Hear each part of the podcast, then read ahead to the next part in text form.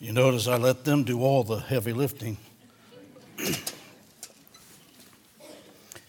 we were thinking, You can have it all, Lord. I was thinking, we really are not our own anyhow.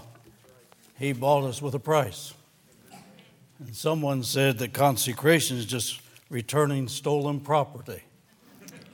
And so when we give it all to Him, He owns it anyhow. Aren't you glad to give it back to Him? I am. We are in revival. Ken and Joyce has moved within three pews of the altar. revival has come, I'll tell you.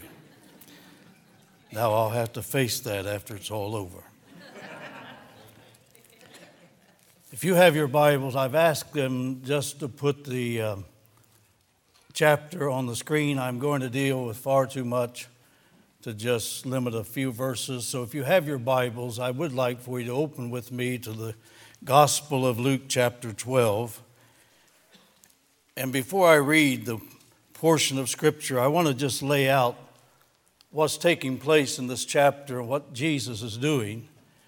Uh, these will be the words of Christ when I read them. If you note right at the beginning of this chapter, he is speaking, though multitudes were crowding him, he was speaking to the disciples. And if I might just quickly run down through here, he warned them about being aware of the leaven of the Pharisees, which is hypocrisy. He tells them in verse 4, he said, Don't you worry about those, be afraid of them that kill the body, and after can do no more. He says, I warn you, whom ye shall fear. Fear him that after he is killed has power to cast into hell. That's the one you fear.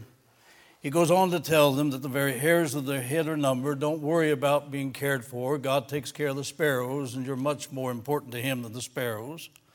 He tells them that those who will confess him, will refuse to confess him, before men, he will refuse to confess them before the angels of God. He warns them and cautions them about blasphemy against the Holy Spirit. He said, It shall not be forgiven you. And then he says, When you're brought before the magistrates and all those that's going to interrogate you, don't worry about what you should say. He simply says, The Holy Spirit will teach you in that hour what you ought to say. Now, in verse 13, an interesting thing happens. And by the way, every pastor, preacher has to endure this. After he got through giving this tremendous discourse, a man walked up to him and said, Master, speak to my brother that he divide the inheritance with me. That man's heart was not in the word, his heart was in the world he heard nothing that Jesus said. That gave me great comfort because I've had that same experience time and again.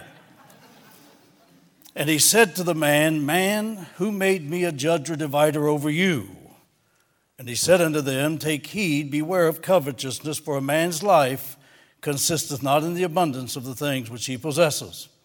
And then he spoke this parable unto them, saying, The ground of a certain rich man brought forth plentifully.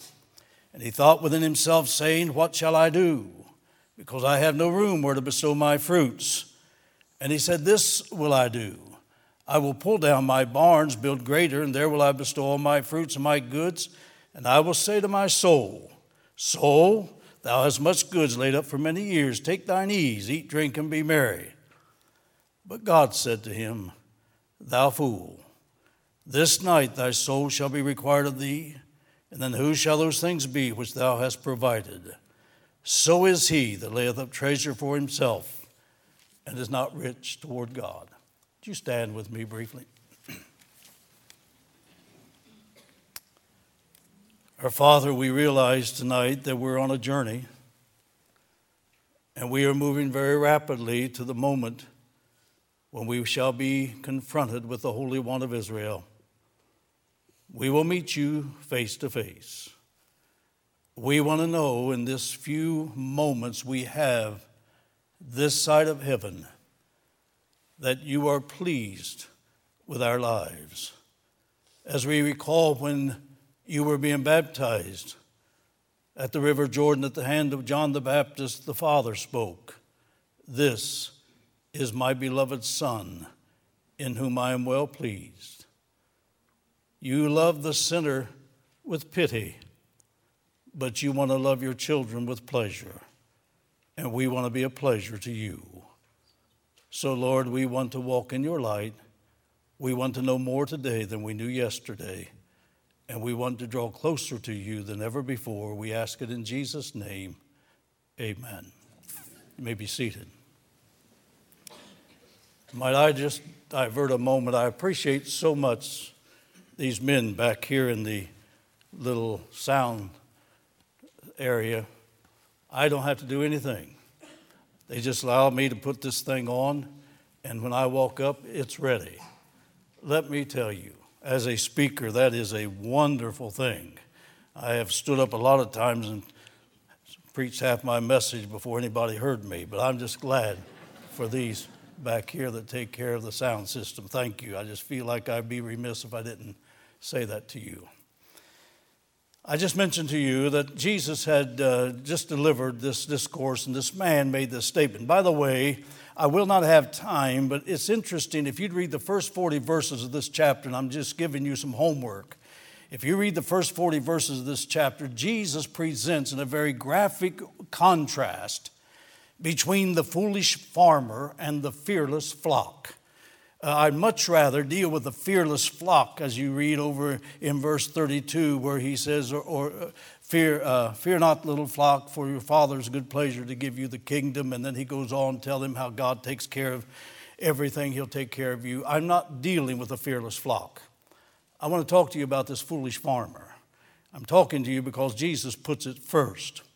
And this man asked him to speak to his brother that he divided his inheritance with you. You know, I, I might just well tell you, I was in a meeting one time, and I'll never forget, after the meeting was over, I was watching two men in the congregation. They sat just almost elbow to elbow, and it happened to be a sanctuary where the windows were clear grass. It was Sunday morning. You could see outside, and I noticed all through the service, one man sat looking out the window.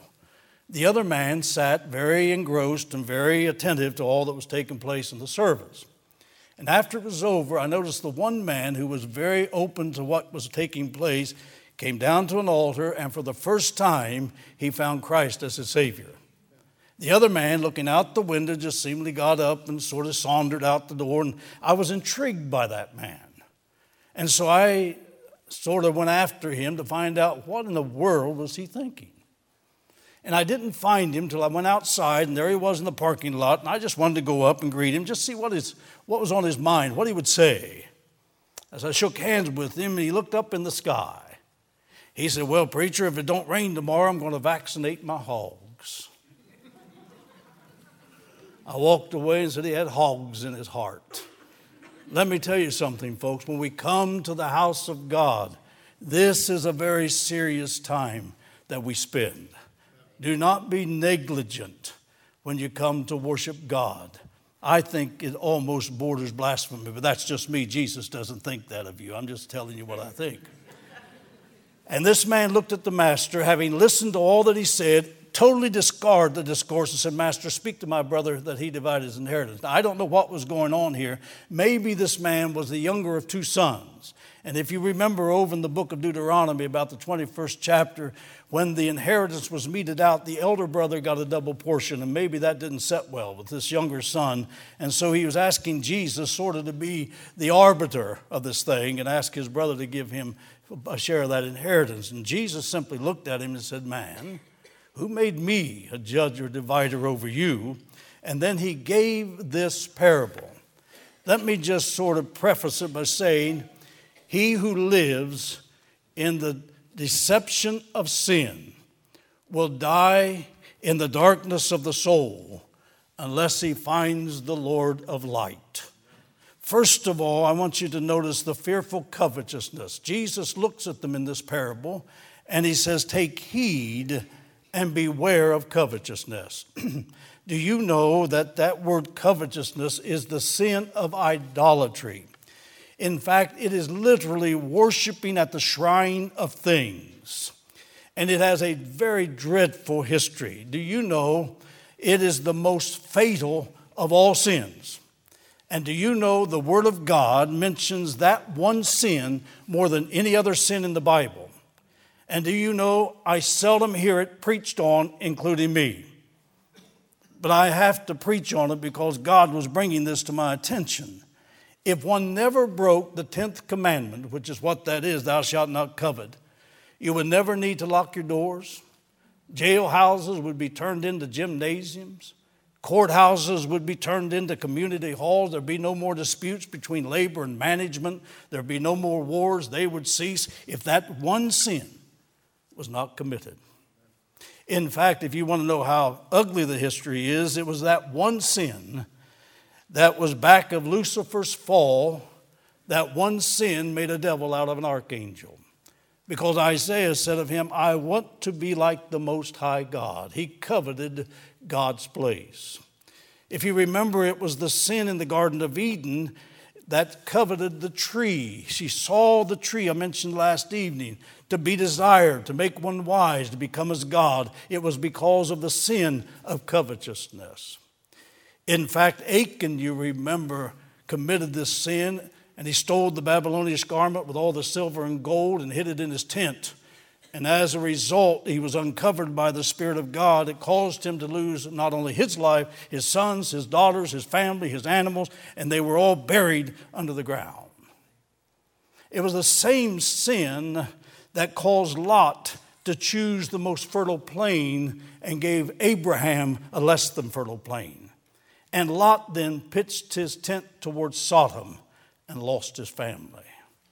It's this sin that caused Ananias and Sapphira, who had pledged so much to the kingdom, and when it was time to yield or pay the pledge, they kept back part of it, and they both dropped dead on the spot. The sin of covetousness. I could stand here and spend the rest of my time showing you the ugliness of this sin, but I want you to note it closes the mind and shuts out the light of truth and consequently, man's question prompted Jesus to give the parable of the foolish farmer who was committing this sin. Now, there are some who would tell you this farmer is in the middle stage of a, another personage. If you remember, there was a young man came running to Jesus one time and asked him the question, What shall I do to inherit eternal life? And Jesus told him, Go sell what you have, give to the poor, pick up, deny yourself, pick up your cross and follow me. And said the young man turned and walked sorrowfully away we now see this stage of that man. If it is the same man, and there are some that presume that he is, he became a very rich farmer and very into himself. And finally, if you want to know the close of the scenario, go to Luke 16, where it said, The rich man lifted up his eyes in torments.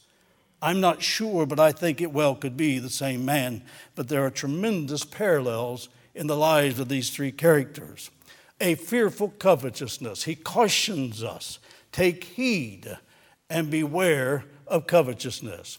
I want you to note, secondly, though, a false, a, a, a covetous heart will give to us a false conception because he went on to say, A man's life consisteth not in the things that he possesses. I wish we could understand that today. You know, I, I've thought about this man. If this man lived in our modern age, he would have the front seat of any, any program or any theater, if you please. He would have all the accolades. He would certainly be admired by a great host of people for his ambition and all of his success. He would be sought after, no doubt, to be on the various boards, the school board. He would be asked to be on the loan company's board, or he would be asked to be favored by the politicians to give the money. But God called him a fool. A fool. You say, what do you mean, a fool? The Bible's use of this word fool is not an absurdity. A fool in the Bible is one who reasons without godly counsel. In fact, Isaiah, God said, let Come, let us reason together, saith the Lord. However, according to verse 17, 18, it said he reasoned with himself, where it says he thought within himself and said, This will I do. So in Proverbs, we say, The way of a fool is right in his own eyes, but he that hearkeneth unto counsel is wise. The evidence and consequence of such a philosophy is revealed in this parable that Jesus is delivering to the, uh, to the disciples. Now, let me show you why he warns us about this foolish and false conception. This man had a foolish understanding of what life was all about.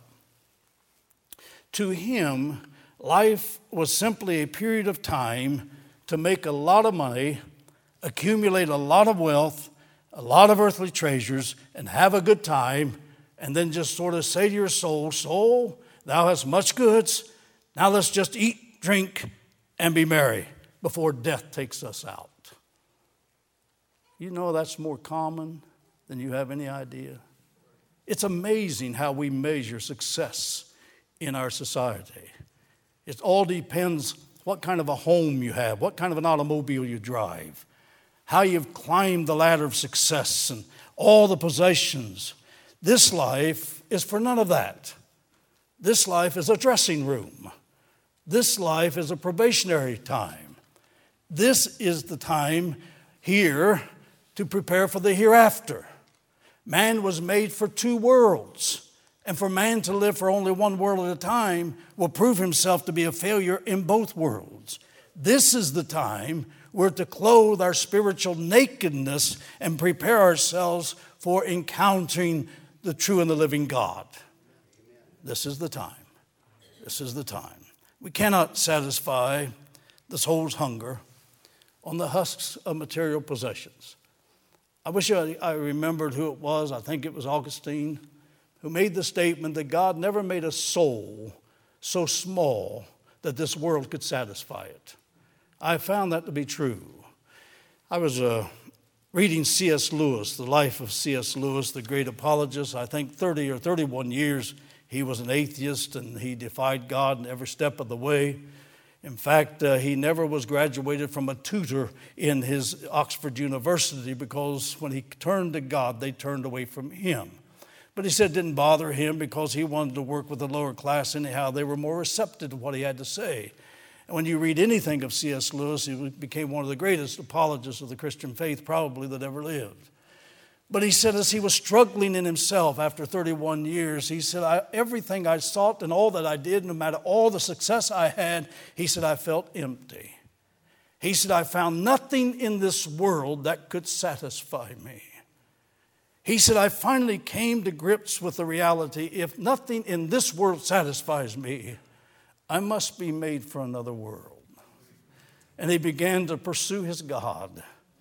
And he said he'd always beheld the heavens and the beauty of creation. He said, I see it. He said, I, he read the scriptures even before he come to know God. The heavens declare the glory of God. Firmament showeth their handiwork, day unto day and their speech, night unto night showeth knowledge. There's no speech nor language where his voice is not heard. And he said, All the time God was talking to me, even through creation itself. By the way, folks, none of us will ever be able to plead ignorance when we stand before God. The very heavens click off the grace of God. If you never darken a church door, if you never read your Bible, He is the light that lighteth every man that comes into the world. And so C.S. Lewis, an atheist, was a testimony to that fact. And finally, he said, I got on my face one, God, one time and began to cry out to God. And he said, You know what I discovered? He said, I discovered you can know more about a man talking to him than just looking at the house that he built. the creation spoke, but not like God spoke. Man is built for God and eternity. In fact, you can take this entire world and drop it into the man's soul, and it'll pale away into mere insignificance because man's bigger than all of creation. He's God's great creation, made in the image of God Himself. He's the crown of it all, and He's made us for two worlds. If man surrenders his faith, may I say to you tonight, if you surrender your faith, which I don't think you will, but I'm just warning you if you do, you surrender the very significance of your own existence. Recently, in my study, I've been uh, measuring the seen with the unseen. I'm trying not to divert my attention tonight. But I want to tell you something. If all you have is wrapped up in what is visible, you fail to realize what's visible is visible and real only because of what is not visible. In fact, the visible is because of the invisible. A house, before it's ever built, is invisible in the mind, and then it's on a blueprint before it ever becomes a visible structure. Any artist knows that you have to have the picture in your mind before it becomes visible on the canvas. I just threw that in. Lord Byron, writing in his diary, he lived solely in the economy of his passions. In his diary, he writes on his 33rd birthday, listen to it I go to bed with a heaviness of heart at having lived so long with so little purpose. He died at the age of 35. Isn't that a sad commentary of a life? This man had a foolish understanding of life. He had a faulty concept of ownership. The personal pronoun, I and my, are used repeatedly. In fact, let me read it for you so you can hear it. In verse 17, he says he thought within himself. There he is. He counseled within himself. He wasn't going to talk to God. What shall I do? Because I have no room where to bestow my fruits. He said, This will I do. I will pull down my barns. I will build greater, and there I will bestow all my goods and my, all my fruits and my goods, and I will say to my soul, you know, bad habits are very hard to break. It's harder to break a bad habit than it is to start a good habit. I took almost, I think maybe three years of typing. I know the letters, ASDF. I know all the letters. I never could just put my hand on there and look over here and, and do that. I still watch them every time, make sure it's exactly what I'm putting on there. That was my problem. I didn't learn the, in the beginning. But I discovered something when typewriters were the rage. I, I couldn't believe when computers, I, I, I almost thought maybe I had to put white out on the screen. I didn't know. When computers came, I couldn't believe you just back that thing up, and go, and you just put another. It, it was the most blessed experience I ever had. But I discovered something about typewriters. They tell me the first letter to wear out on a typewriter back when they were the in thing was the letter I. And they said it wasn't because we used that letter more than any other letter, but when we used it, we struck it harder than any other letter. I. This man is striking that personal pronoun I very hard, isn't he? The Bible teaches you and me that we are stewards of whatever we have. We're not possessors. Jesus warns us that a fool is, uh, is one who refuses to lay up treasures in heaven, but rather lays up treasures for himself, and he is not rich toward God. That is a fool. Consequently, uh, when I think of that, I, I remember a good friend of mine who had a lady come to the altar. She was a very wealthy lady, and she was wearing a, uh, a fur. I don't know what kind it was. I, I'm not into furs But she was struggling about having to yield everything to God. And she'd been there a couple times. And she was there seeking, and she had this fur coat or stole one, And she was talking about it, and she was stroking that stole, and she said, I don't know if I can give it all to God. He said, Man, lady, don't you understand? That thing you got around your neck is the used garment. He said, A possum had that thing on before you ever got it. I, I don't have that kind of nerve. but she finally got through, by the way. I think this man failed to realize that the grain, the silver, the gold, everything he was enjoying came from the ground. The house, the new barns that he built came from trees that came from the ground. The woolen garments came from the animals of the sheep and the goats. The leather, the, the shoes, the belt came from the horses and the cows. His very food, his fish, his vegetables, whatever he ate, his vegetation, everything. In fact, James says, every good gift, every perfect gift is from above and cometh down from the Father of lights. Did it ever dawn on you that the devil has not one thing to offer you.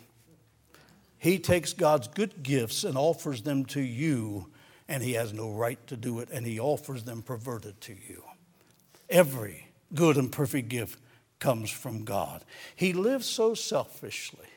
He never considered the poor or the hungry or the weak or the naked or the fatherless or the widows. His life was just a cistern. We're to be channels out from which God can work and flow through us to the world around us, not reservoirs. Out of your inmost being shall flow rivers of living water. Consequently, Emerson said, The health of a man is a balance between his gathering and his giving. Any hoarding results in disease. There's a program on television I discovered some time ago, something about hoarding, the hoarders or something. Boy, it is a disease, isn't it? You see some of that mess? No, you don't watch what I watch. Okay. Anyhow, giving, not always gathering. This man thought nothing of giving, only gathering. Uh, he was a miserly man, he was a greedy man. By the way, one day, if we live our lives to ourselves, we will be forced to give up all of our goods. And when that happens, we'll be gathered up by the grim reaper, and he will usher us out into eternity. And when such a person like that dies, can I tell you, he's left nothing behind but a tombstone that has marked his remains and maybe a write up in the obituary to let people know he passed this way one day. Consequently, his life has never lightened the pathway of anyone. He never was an encouragement. He was not a radiant sight for them to behold. He never warmed or cheered the heart of anyone who was going through some hard time by his friendship, by his love. He's now never lifted and encouraged anyone.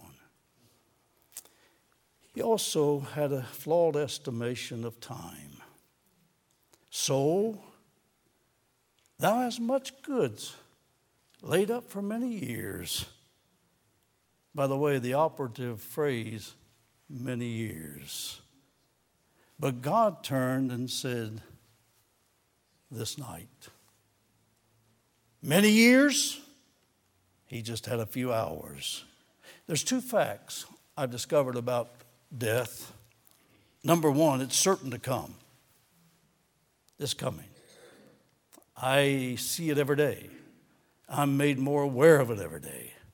Samuel said, For we must needs die the writer of the Hebrew letter says it's appointed a man wants to die. We're dying.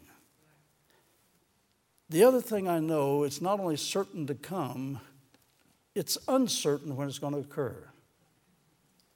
How many funerals do you attend? Wife and I were talking about it today. We talk about some morbid things from time to time. but I said, it's amazing. You reach the age of which we have finally found ourselves it's amazing how we just go and look at them, they're gone. And many of them much younger than even we are. And for some reason, for some reason, if we're not careful, the enemy deceives us by making us think, yeah, I know it happened to them. We try to justify why it all happened, but it's not going to happen to me for quite a while. Be careful. It's appointed unto man once to die. This man finally exposed his fool's confidence. He said he had a fearful covetousness. I'm just trying to show you what Jesus is teaching these disciples, and he's talking to the world. By the way, can I say to you, on the benefit of those of us who are in revival, not only this revival, anyone you go to in the services, when your pastor is preaching to you, whatever takes place, when you come and sit in the house of God, I, I want to say something that I hope will be meaningful. Do you remember that Paul, writing to the Thessalonians, he said, "One, uh, I'm praying night and day exceedingly that I might see your face." And by the way, he's talking to those who walked with God, who had received Christ, who had uh, turned from idols to serve the true and the living God, and their faith had been heard of throughout all Macedonia and Achaia. They were godly men and women. But he said, "I'm praying night and day for you, that I might see your face." And perfect that which is lacking in your faith. It wasn't something that was lost, it was something that they lacked. And of course, he led them on into the experience of entire sanctification. You can read it. God's not called us unto uncleanness, but unto holiness, the very God of peace. Sanctify you wholly. And he said, when you read this, read it to all the holy brethren. In other words, who needs to hear about being sanctified holy? It's the holy brethren that needs to hear about it. Do you know what struck me? Sometimes I think as we sit and listen to the gospel preached, and I'm with you, I'm, I'm, I'm just a mouthpiece for Jesus, I hope. He sure puts me through the rigor, so I'm just trying to give it back to you a little bit. it is not an indictment against your walk with Jesus to recognize a spiritual deficit in your life. And when the preached word goes across the congregation, he's there to uncover these deficits as Paul was. And he said, I'm praying all the time that this thing that is lacking would be fulfilled. And so when you find this lack, don't stand back. That's the dangerous thing to do.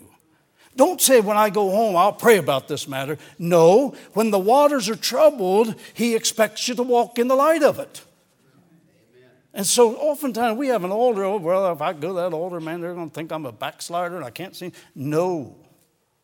It is the highest sense of integrity in your spiritual walk when God has shown you new light to get up out of your pew and let three worlds know hell beneath, this world in which you're in, and all the holy angels above, I'm going through with Jesus. And seek the fulfillment of the deficit. Now, you took me completely off of my train of thought. Jesus was warning them about a fearful covetousness that produces a false conception. And by the way, when I said to you, you're stewards, you're not possessors. Everything you have, somebody else will have some of these days. I don't know whether to tell that story or not. You heard about the man and his wife, and she was worried she's going to pass away before him and that he was going to find another wife. So I'm afraid you're going to let her have my automobile. No. You're going to let her wear my clothes. No. You're going to give her my golf clubs. No, she's right handed. No, I, I, I shouldn't say that.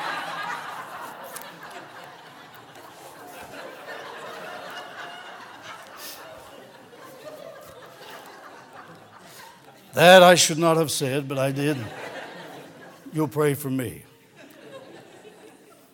Just let me say, he is simply saying there's a fearful covetousness that produces a false conception, but he brings together this fool's confidence when he said, Soul, take thine ease.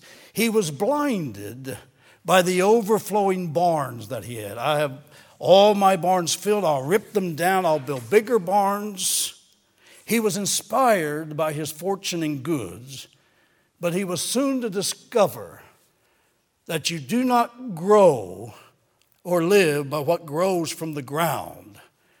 You live by the grace of God. As we were singing that song, I forget the words now, Amy, forgive me, but I give it all to you.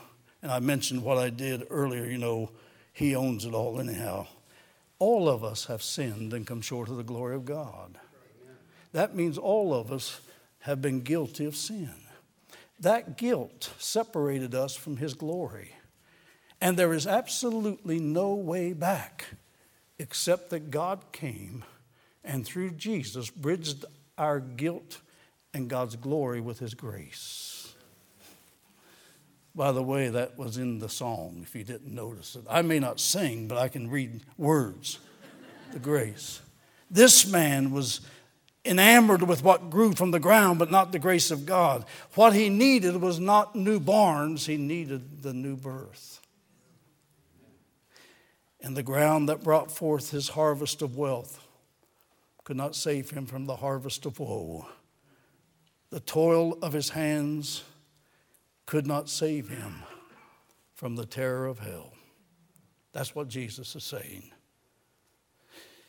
Too many today do not enjoy the rest of faith. They put their confidence in their retirement and 401k, what's left of it, Social Security, in their possessions, in their jobs. That's the rest of a fool, folks, not the rest of faith. God wants us to have the rest of faith. And this night he said, Thy soul shall be required of thee, then who shall those things be which thou hast provided? Can I just tag on here real quickly in closing? He too late, this man too late, like many of us, if we're not careful, like many in this world, too late, saw the worthlessness of the things of time that he put such a premium on and used so selfishly. In the light of his eternal lostness, he too late knew that he had settled his destiny forever. There was a man in our town, Courtney Williams. I loved to listen to his ghost stories. He just lived across the alley when, where we lived. And he, uh, when he was sober, he was a wonderful man. And that's the way with most of them, by the way. But I remember going over and visiting them. His wife's name was Lannis, wonderful lady lived with him, loved him in spite of all of that.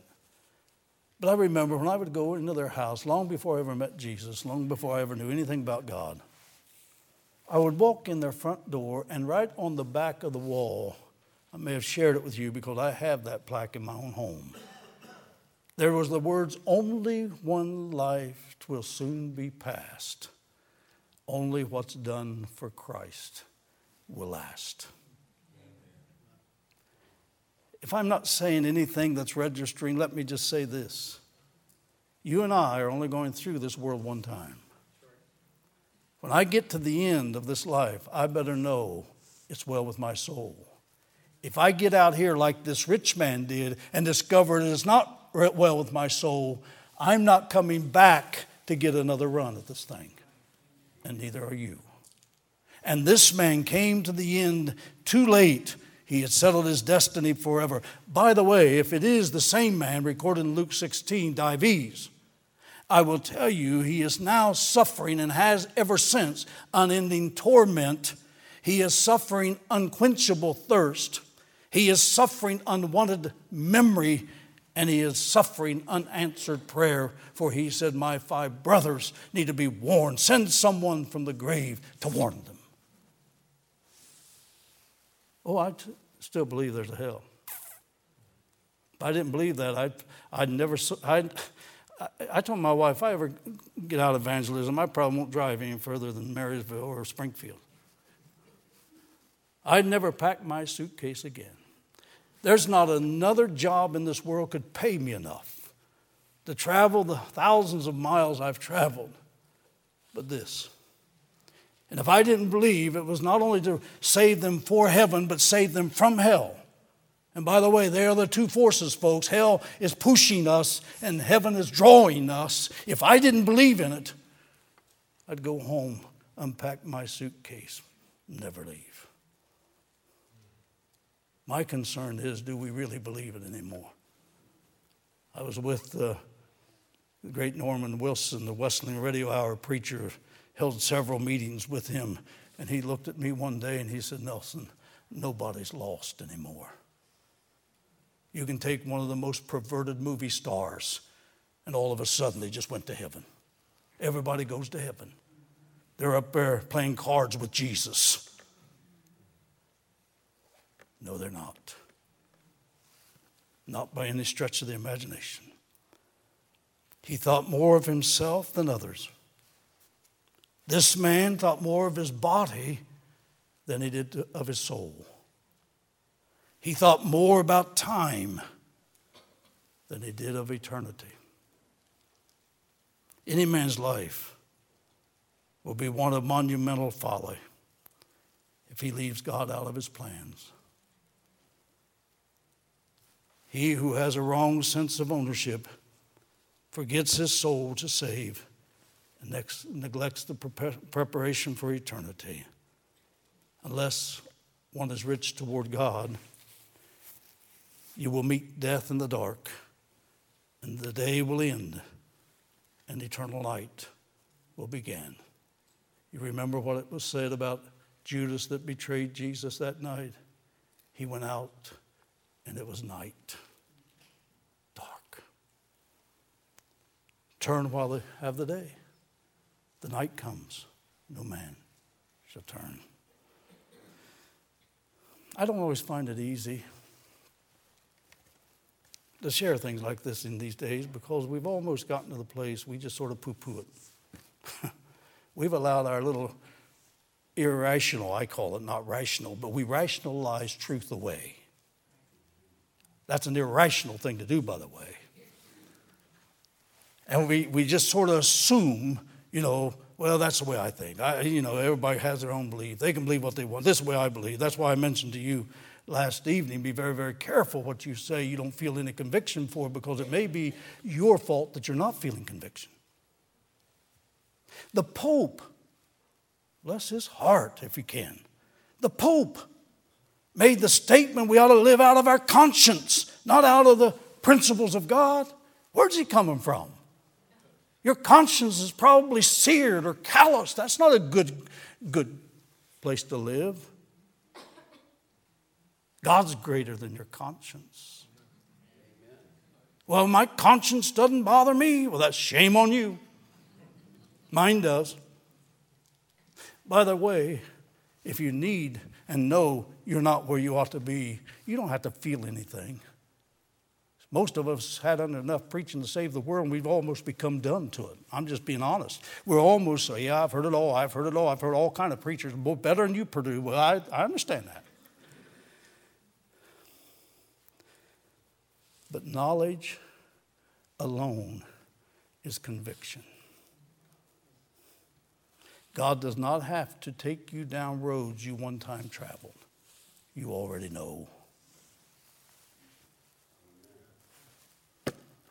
the rich man lift up his eyes in torment. I don't want that to happen to you. I risk your liking me. I always thought maybe everybody ought to like me, and and I was going to take a vote and see how many of you did, and I thought maybe that wouldn't be good. But I want to ask you: Are you ready to meet Jesus? You know, I've asked. Uh, Amy if she'd just come and play again, and I want her to play uh, near to God. Draw me nearer, nearer, nearer. Now I want to say just before she plays softly, please understand, I'm probably preaching to wonderful Christians almost exclusively. I mean, I, I have no agenda. Think that I'm trying to unchristianize you and you're all a bunch of scoundrels or back. I don't, I don't want you to think that. What I'm trying to do, and I hope tying in with what our pastor does every service, is to show you some weaknesses or some lack in your faith. And if you come, become aware of it, we shouldn't have to sing half a dozen verses. We should just stand right up and say, Yeah, I, I have a lack. I'm going to take care of that. It's your business between you and God, nobody else. You say, I'd like to pray tonight. I have some things that God's been speaking to me about. That's why we have revival you know, I only get to be here with you a couple more days, and then you're going to kick me out of here. And I, I, I realize that. I want to do my best, and if we don't obey God right, right off the bat, we'll get through this thing and nothing will happen. So I want you to stand with me, and we're going to bow our heads in prayer. And I'm going to ask Amy, just play softly, Amy. Father, we have no agenda but your word as we sat in our own study and sought your face and prayed and studied your word, you alone moved upon us to talk to them about this parable. If we read the rest of the next 20 verses or so, we not only see the ugliness of the foolish farmer, we see the tenderness of your love for the fearless flock. Fear not, little flock. And we believe these are your flock. And you're trying to caution them as you were the disciples. And they responded. He knows what we have need of even before we ask. And Lord, if there's those tonight who you've sort of put a finger on a deficit in their walk with Jesus, if they would just come and kneel before the altar as she plays softly, we'll have a closing prayer, and then when we leave, knowing that we've obeyed God. As she's playing, you say, I have a need. I want to bring it to Jesus tonight. I want you to step out real quickly. We're not going to hold you, not going to linger long. Just want you to obey God. And those who are coming, there may be a friend or a family like to just come and support them in the prayer. Just come and kneel beside them or with them in support of them. And if the altar not enough, we can go to the front pew. Just, just us.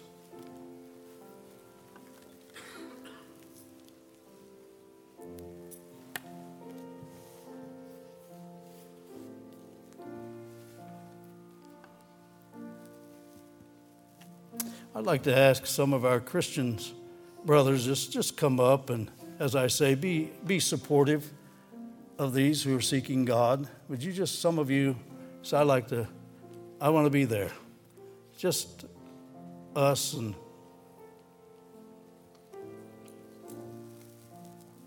I'm glad when I first came, they prayed with me more than I know.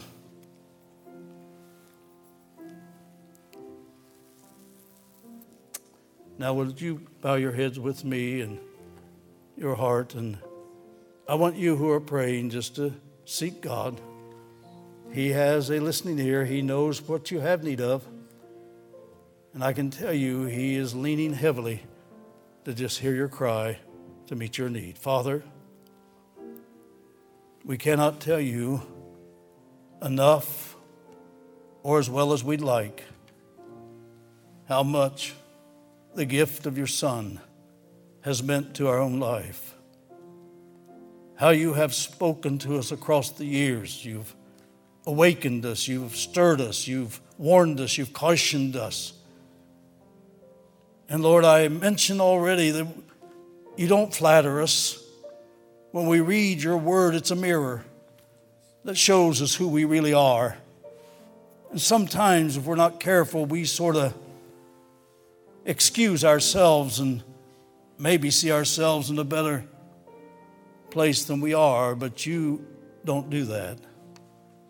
You'll show us exactly who we are, what we need. But you never show us what we need, but what you have the power to enable us to live the way you've called us to live. We know we can't live it in ourselves. It's not by might nor power, it's not by human effort, lest any man should boast. But by the grace of God, it's the Spirit of a living God that comes to live in us, and our outliving becomes true because of your indwelling. We're willing, Lord, to give back stolen property. If there's anything we have laid claim on, we realize we own nothing. You own it all. So we're just bringing it back and giving it to you. We've been bought with a price we give it all to you. And Lord, we will do so in a constancy as well as a cleansing. Nothing in our hands we bring, simply to the cross we cling. And so we come with our palms down today. Take our life, let it be ever only all for Thee. And Lord, even though oftentimes we pray Jesus, use us. Tonight we pray, Lord, make us usable. Do what you need to do to make us vessels that are honorable vessels, sanctified, profitable for the Master's use to be used. Do it for our sake, certainly, but for our family's sakes, our friends' sakes, where we work, where we shop, wherever we go. Lord, help us not to be as this rich man who lived only and always within himself. We want you to work in us in order to work through us. We don't want to be a reservoir where we store it all up, but you said, out of your inmost being, out of your bellies will flow rivers of living waters. This spoke he of the Spirit, which they that believe received. And it's out from us the Spirit speaks and woos and draws others to the foot of the cross. Thank you, Lord, for lacking, for the lack we have, that you can fulfill it. And Lord, we thank you for your wonderful presence, but even more than that, Lord, we're thankful these have come to hear you. They've not come to hear man. We've been listening to you, Jesus, and you've been speaking, and we heard you, and we're walking in your light. As we leave, Lord, may we go with a confidence, a confidence not in ourselves, but with confidence through the merits of your blood that we can live victorious amidst all of our flaws, all of our failures, all of our mistakes that the devil likes to uh, measure. You understand our infirmities. You know our weaknesses. You know our faults and failures. But oh, you love us. And you're going to see us through as we just walk in the light, moment by moment. And for all that, even now and forevermore, we give you praise. In Jesus' name. And all God's people said, Amen. And if you want to pray longer, we're not on a time schedule here. I just want to make sure. Before you leave, I wonder if um, those of you who remember Jim Crabtree used to come here, and I worked a lot of camps with him he used to say, We've sort of reached the point where we need to double our efforts. Only have two more services, and I'm going to challenge you. How many will say, I'm going to pray a little more tomorrow than I did today? How many will raise your hand if I raise my hand? I believe God will bless us, don't you? Pastor, you have any closing words? Um, remember Juanita Smitley in prayer. She's at the emergency room. Okay, Juanita Smitley's at the emergency room. Remember her in prayer. God bless you. You're dismissed.